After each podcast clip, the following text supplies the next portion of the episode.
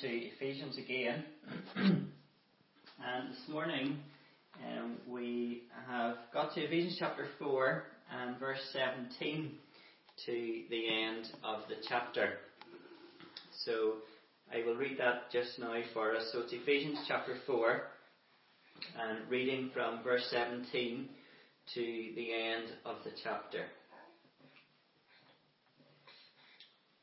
Now, this I say and testify in the Lord that you must no longer walk as the Gentiles do, in the futility of their minds.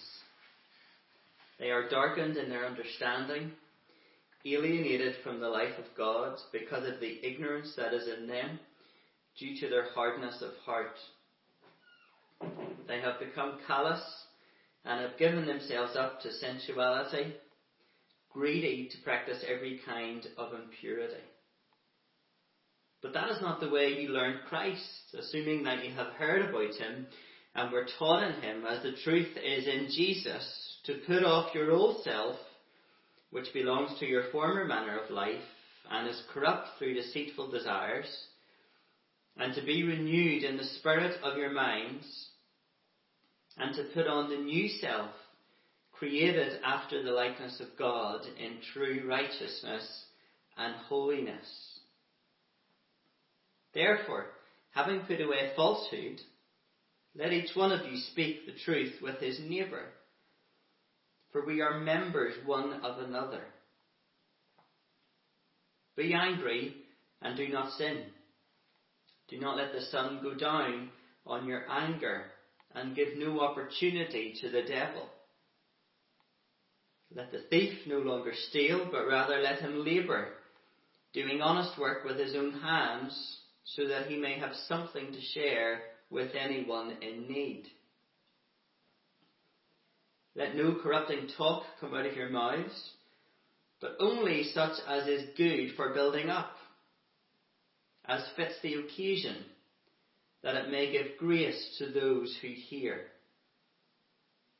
And do not grieve the Holy Spirit of God, by whom you were all sealed for the day of redemption. Let all bitterness and wrath and anger and clamour and slander be put away from you, along with all malice. Be kind to one another, tender hearted, forgiving one another, as God in Christ forgive you.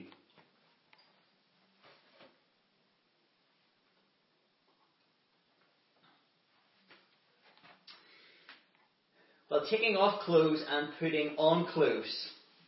It's a simple task.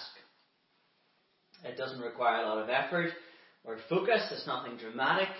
It's something we do every day, perhaps several times a day. We get up in the morning, we take off pyjamas, we put on work clothes. Perhaps we come home in the evening, we take off work clothes, we put on comfy house clothes. And then again at bedtime, we may take off comfy house clothes and put on pyjamas.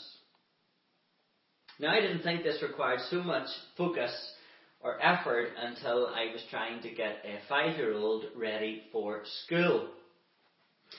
Now, normal routine in the morning, although of course it's currently disturbed, is to go into Patrick's room. No, actually, he comes into our room, he wakes us up first, comes to my side of the bed, and when I finally get up, I'll bring Patrick into his room, make sure his uniform's all sitting out, and I'll say, now you get your uniform on, and I'll go get showered and dressed.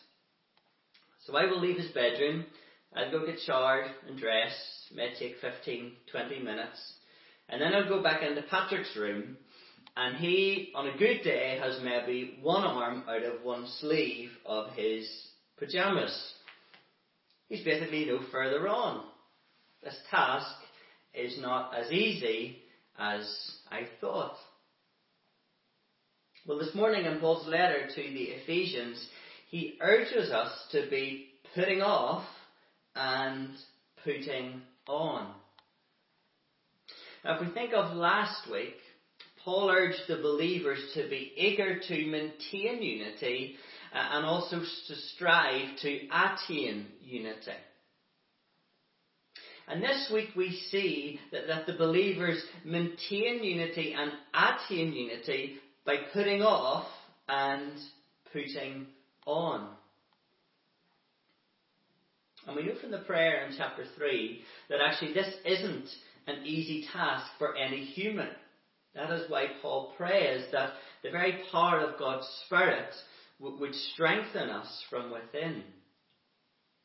And if we think of the structure of Ephesians, we have this prayer for power, then we have application to church life, to home life, and to work life, and then we have the passage on the armour of God. You see, if we're going to put off and put on in the way that we're going to think about this morning, then we need to brace ourselves. We need to rely on the very power of God, and we need to stand ready for battle. We see a pattern in this passage that we have already seen in chapter 2. And there in chapter 2, Paul was getting the believers to think what they once were. Then we had those very significant words, but God or but Christ. And then what you now are. And we saw that pattern twice in chapter 2. In, in the first 10 verses in chapter 2, what you once were, you were dead in sin, but God, then you're alive in Christ. Also in chapter 2, verses 11 to 22, you were alienated without hope and without God in the world, but Christ, and then you have been brought near to God, living with hope in the world. And we see a very similar pattern here. Uh, and it's like Paul is, is recapping those grand truths uh, uh, and, and of what believers once were without Christ, and then what they now are in Christ. So in verses 17 to 19, we see what they once were. In verse 20 we have, but Christ, we see what they, what we now are. And then verses 25 to the end spells out for us what that looks like in our life together. So firstly, verses 17 to 19. You once were. Paul says, verse 17, Now this I say and testify in the Lord, that you must no longer walk as the Gentiles do in the futility of their minds. Now, Paul is writing to, to Gentile believers, mainly Gentile believers who are living among Gentiles, and he says to them, Your life has got to look very different to, to these Gentiles around you. He says their, their minds are futile. He's referring there to their inner being. And ultimately, their futility is their rejection of God. They have no relationship with God.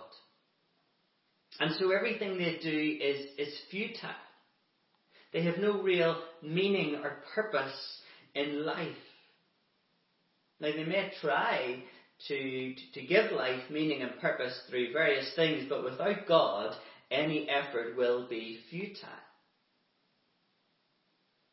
Verse 18, they are darkened in their understanding.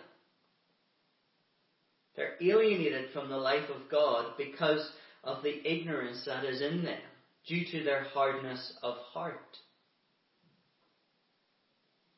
They're not able to grasp the truth of God or His gospel. And this echoes Ephesians 2, where, where, we saw that, that they were dead in sin, trapped under the influence of the world, the devil, and the flesh, unable to do anything about it, without God and without hope in the world.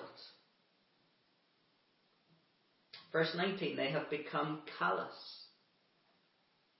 This can refer to, to skin no longer being able to feel pain. This can be a good thing and a bad thing. Um, I, I remember watching a lady being interviewed on TV recently, and, and she had this where, where she was not able to feel pain. And she's had it for many, many years and only discovered it when she was 65. Now, there were many positives to that through her life. She, she talked about um, giving birth to children without any pain, but there were many negatives. She often did not know if she was hurt and, and, and needed rest. And later in life, there were more serious health issues which could have had earlier intervention if she had felt pain. Well, here in Ephesus, sorry, here in Ephesians, it refers to no longer feeling embarrassment or shame. Which again can be a positive thing, but here it's actually a very negative thing. Because the person has lost the ability to have self control. They have lost all conscience. And so, verse 19, they have given themselves up to sensuality. They just flaunt their reckless living. They don't have any respect for themselves and they don't have any respect for anyone else. And they practice every kind of impurity. This involves sexual impurity, but, but it's not confined to this. And they're greedy for this. They can never have enough, and they'll never be told by anyone that they have had enough. And you see, this way of living is a direct result of the inner person. It reads very similar to Romans 1. In Romans chapter 1, Paul, Paul talks that, about men being having suppressed the truth because of their unrighteousness. Instead of honouring God, they became futile in their thinking their hearts were darkened. They looked to created things rather than the Creator to satisfy them. Therefore, God gave them up in the lusts of their hearts to impurity, to the dishonouring of their bodies among themselves. And that is what we have just seen here described in Ephesians 4. Due to their hardness of heart, they are darkened in their understanding they are futile in mind, alienated from God, and so they have become callous and have given themselves to impurity. These are the people that these believers are living among, and this is what they once were. But, verse 20 to 24, this is who you now are. Paul says, but that is not the way you learned Christ. These verses remind us of, of who we now are in Christ. Who we now are as a result of God's powerful transforming work of grace in our lives. See, when Paul preached Christ, he was not preaching about Christ, but preaching Christ himself. Yes, Jesus is the subject of teaching, but, but it is Christ himself that the believers have received. They have learned Christ. It's Not just knowledge, but relationship. And we've seen this quite clearly as we have gone through Ephesians. Remember back to chapter 1, all those spiritual blessings, they are ours in Christ. Christ is not just the means or the agent of, of getting blessing, but He Himself is the blessings. It is through our union with Christ, our marriage to Him, that God's people are able to be seated in the heavenly places knowing God's blessings. And again, we saw in chapter 2 that Christ is not just the means or the agent to peace, but He Himself is our peace. We are united in Him. We are His body. And so we have peace with God. So this is not the way you learned Christ. Verse 21. Assuming that you have heard about Him. Now a better translation here leaves out the word about as the, the King James Version does. So it would, it would read, assuming that you have heard Christ. What Paul's saying is that when you heard the message of Christ proclaimed and taught to you, it was Christ himself speaking to you. And you were taught in him, as the truth is in Jesus. So to learn to know truth is to know Jesus. To know Jesus is to know truth. It is hearing this truth that brings us into relationship with Him.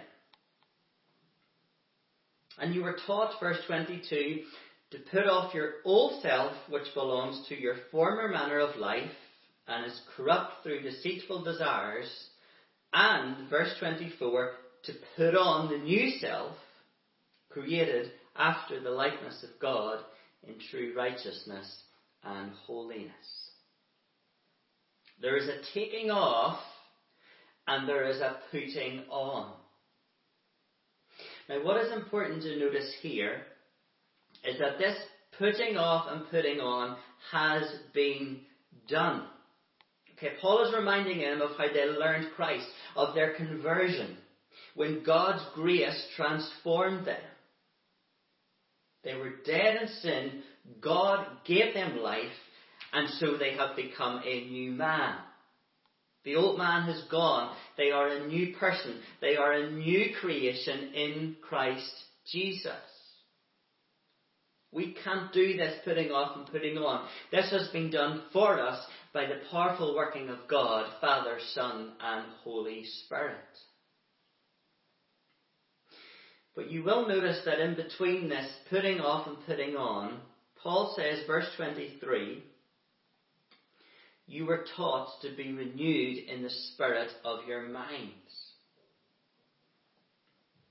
Now, renewed here is a present verb, and that means that renewing is a continual process. Putting off the old self and putting on the new self has been done, but God is renewing us continually from within. Remember how Paul prayed in chapter 1 that God would give us the spirit of wisdom and revelation, that, that the eyes of our heart would be enlightened. That is, that we would catch hold of what God has done in our lives, and so we would have a completely different perspective on life. Because of, because of our new self, because we are a new man, we, we have a new mind, we have a new way of thinking, we have a new perspective, and God is renewing that mind to help us understand who we are and what that means for our life. And the result of putting off and putting on and minds being renewed is righteousness and holiness displayed in our life. And this stands in contrast to the old man with a futile mind resulting in impurity. That's not the way you learn Christ. You've put off, you've put on, and so you display righteousness and holiness in your life. And isn't this really what Paul was praying for in chapter 3? That the power of God's Spirit would strengthen us that Christ may dwell in our hearts. Yes, Christ is already dwelling. Paul prays that this would become more evident. So we have put off an old self, we have put on a new self, we are being renewed from within to become more like Christ, to submit to Him, to make His glory, power, and grace known. Paul says in Colossians, as you received Christ Jesus the Lord, so walk in him. And this brings us to verse 25. So there's a putting off and there's a putting on that has been done. Okay? We are a new people in Christ. We're declared holy and blameless. But there is a putting off and a putting on that is, that is still to be done as we become more like Christ, as we become holy and blameless. Okay, we're a new creation, we have a new mind, and so we have a new way of living. If you know someone at, at some point or other that, that has lost a lot of weight, they will buy a lot of new clothes. Because, of course, it wouldn't make any sense to put on clothes that fitted with an old body. And so it is with us spiritually.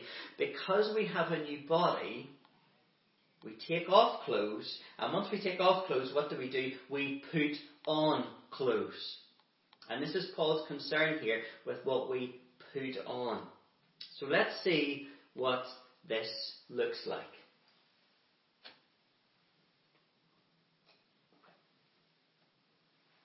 And the first thing Paul draws our attention to is our speech, our conversation.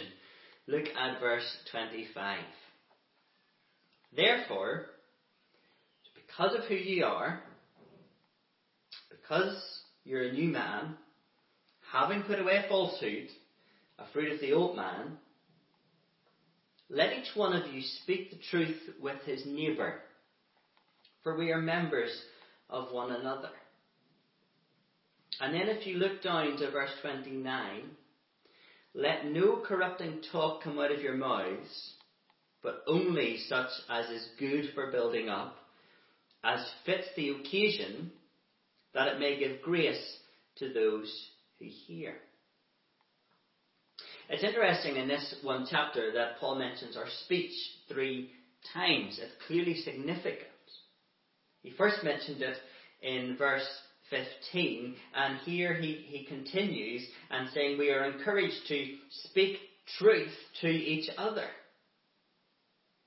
And we are primarily thinking here about the local church. Paul says, for we are members of one another.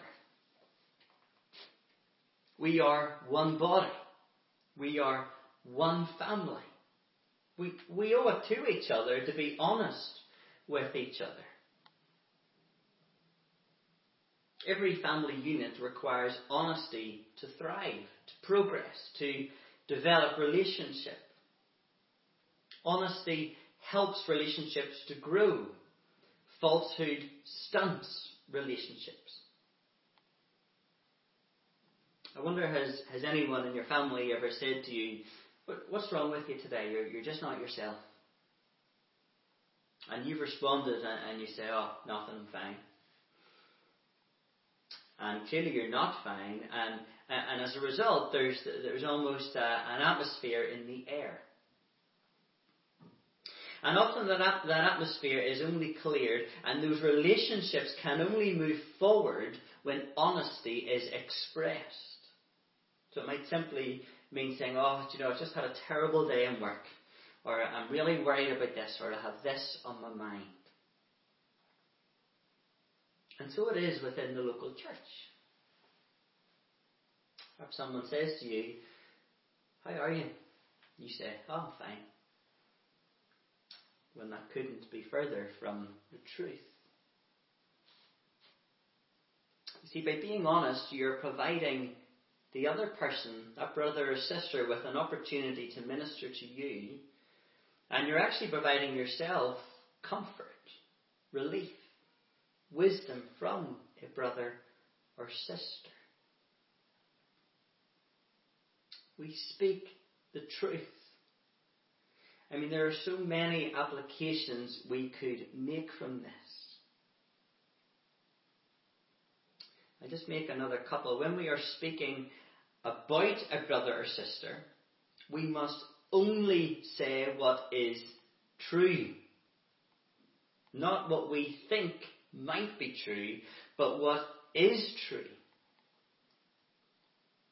And at times, speaking the truth um, will involve speaking to a brother or sister about perhaps a sin they are involved in. Now, if we go to verse 29, it's helpful for us to think about these examples. Because in verse 29, we get three principles. So let's think about these three principles. The first one is this only speak what is good for building up. And isn't that the purpose of the body that we thought about last week?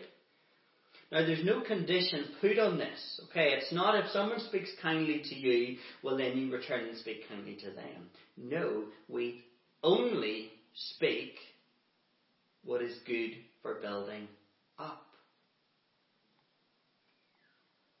So, if you're in a situation where you're, you're required to speak about a sin issue with someone, your intention is not so much point proving but rather to build the person up that they might become more like Christ. When speaking about a brother or sister, only say what is good for building up. So we've got to think, is this building up the brother or sister I am speaking about? Is this building up the brother or sister I am speaking to? I'd be pretty sure if this is your intention, that, that your manner, your tone will be very different, particularly if you are in a situation where you need to address a sin issue. As we speak, we think of the other person before ourselves. We're more concerned with what they have to say than what we have to say. Remember from last week, we walk with humility gentleness, patience, we bear with one another. So the first principle in our speech, only speak what builds up. The second principle, speak as is fitting for the occasion. So we've got to think, what does this person most need at this time? Is it encouragement? Is it comfort? Is it challenge? Perhaps the best thing is to say nothing at all. So we only speak what builds up. We speak what is fitting for the occasion. The third principle, speak that it may give grace to those who hear. Our God given pur- purpose, as we have thought about as the local church, is to display God's glory and grace. And with our words, we want to help each other to fulfill this purpose. Paul prayed that Christ would dwell in our hearts, and we want our words to be evidence that Christ is dwelling within us. And we want to bear in mind those who do not know Christ.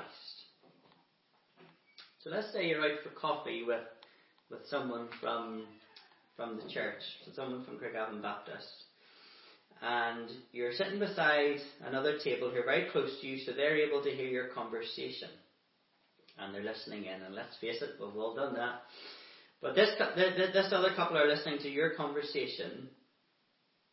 What is your conversation saying to the table next to you? Is it obvious that you are in Christ and they are not? Is your conversation very different? Now, these weeks that we find ourselves in as we are apart, actually, our main means of ministering to each other is by our words. Maybe make the most of these days to be honest with each other. Anyone feeling lonely? Anyone feeling a bit frightened? Perhaps frustrated? Speak the truth to us, for we are, we are members of one another. And let us, let us build each other up. Let, let's not pull each other down with complaining, say. And let us say words that fit the occasion. To those who haven't seen anyone in a while to those who are working in the hospitals, to those who are, are disappointed because of cancelled exams, cancelled weddings, and so forth. Let's speak words that give grace to those who hear, that points each other to Christ. And, and may our words of response to, to all that is currently going on show us to be distinctly different, even to bring grace to those who do not know Christ. Now, of course, these, these weeks are not a break from church. I mean, that's not possible. We are united in Christ. Of course, lockdown, it's the, it's the introvert's dream, isn't it? But don't withdraw from each other. More than ever, if we want to maintain unity uh, and we want to strive to attain unity, we need to speak, speak to each other. So let's use the means that we have to speak to each other. We put away falsehood. We put on honesty, truth. Secondly, then, verse 26. Therefore, because of who you are, because you're a new man in Christ, be angry and do not sin. Do not let the sun go down on your anger and give no opportunity to the devil. And then if you look at verse 31, let all bitterness and wrath and anger and clamour, that is, harsh words and slander, be put away from you, along with all malice. Now there is there's a recognition here that there is an anger that is right, that, that we might be grieved at the things God is grieved about, perhaps injustice, abuse in this world. But I would say more than often that the anger we feel, the anger that we express, is not righteous anger. In fact, it's a very ugly anger. Righteous anger normally stems from compassion and grief for another. Unrighteous anger that we express is always self serving. So we're to put off unrighteous anger and instead put on kindness, tenderness, forgiveness. Verse 32. Now, again, as we think about anger, we are primarily thinking in the relationships with each other in the local church. Now, let's think about that unrighteous or that ugly anger, as I will call it. How do we know that? Well, that anger says, it says, I'm right and you are wrong. It is self righteous. It tells you that you'll feel so satisfied by expressing that anger. Having that opportunity to prove that someone else is wrong and you are right. That anger demands that you serve me. I'm angry that you're not meeting my needs and desires. I'm angry that, that you're not doing things when and how I think they should be done. Anger promotes self. I'm angry that you're not listening to, respecting, acknowledging me. Anger seeks revenge and punishment and judgment on others. It slanders others. And anger justifies itself, blaming the sin of others on our own sin of anger. Now, even in those cases where it is right to be angry, and I suggest they are few and far between, it is not always appropriate to express that. Paul quotes here from Psalm, um, Psalm 4. Psalm 4, verse 4, we read, Be angry and do not sin. Ponder in your own hearts and in your own beds and be silent. In other words, even if it is, even if there's a legitimate reason to be angry, think long and hard before expressing that. There may be many times it is better to simply say nothing. And Paul says, don't, don't sit there nursing your anger. let it go. Don't let the sun go down in your anger. Get over it quickly. And give no opportunity to the devil. There is nothing like anger to destroy unity within the local church, which ultimately Satan wants. Don't hold on to anger.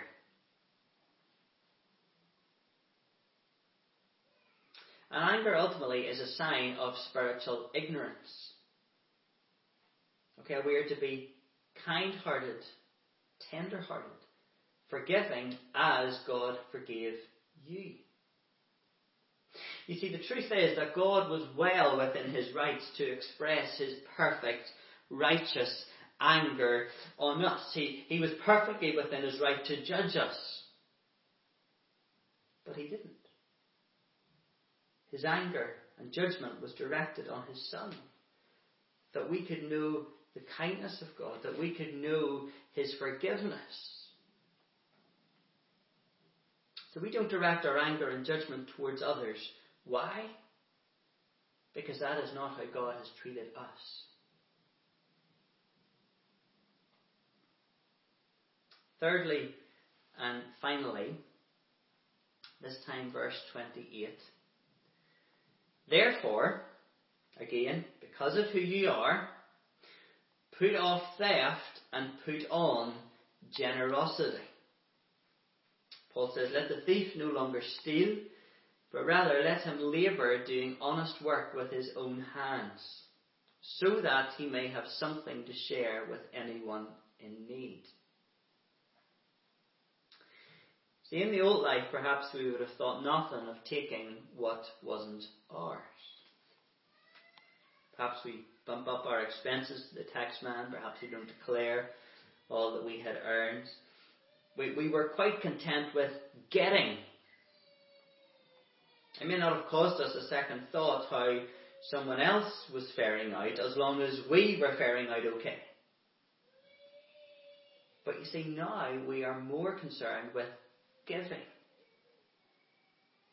We work hard and we give to others what we can. Again, in these days, we are presented with a great opportunity to look to what others need and to give. I mean, even supermarket chains are encouraging us to look out to the look out for the needs of others. Now, there may well be those among us who will struggle financially over the next weeks and months as a result of this current pandemic. And I would simply say to you, keep your ear to the ground for those who may be struggling. If they are, give to them. And if you yourself are struggling financially, be honest. We're members of one another. Allow us to serve you in this way. So don't be false, be honest. Don't be angry, be kind. Don't steal, be generous. This will build up the family of God. This will make God's glory, power, and grace known to the world around us. Because let's face it, no one's going to be attracted to false, angry, stingy people, but they may well be drawn to honest, kind, generous people. Even to see even to come to know the glory and the grace of God. So we take off and we put on. Simple. Easy. Perhaps a five year old taking off and putting on is a better parallel than we like to think.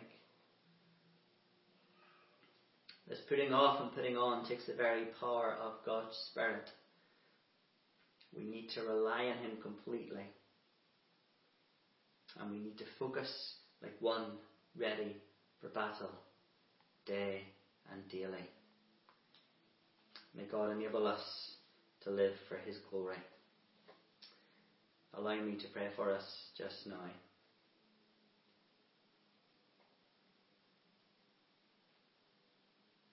Our Father and God, we thank you again for your word.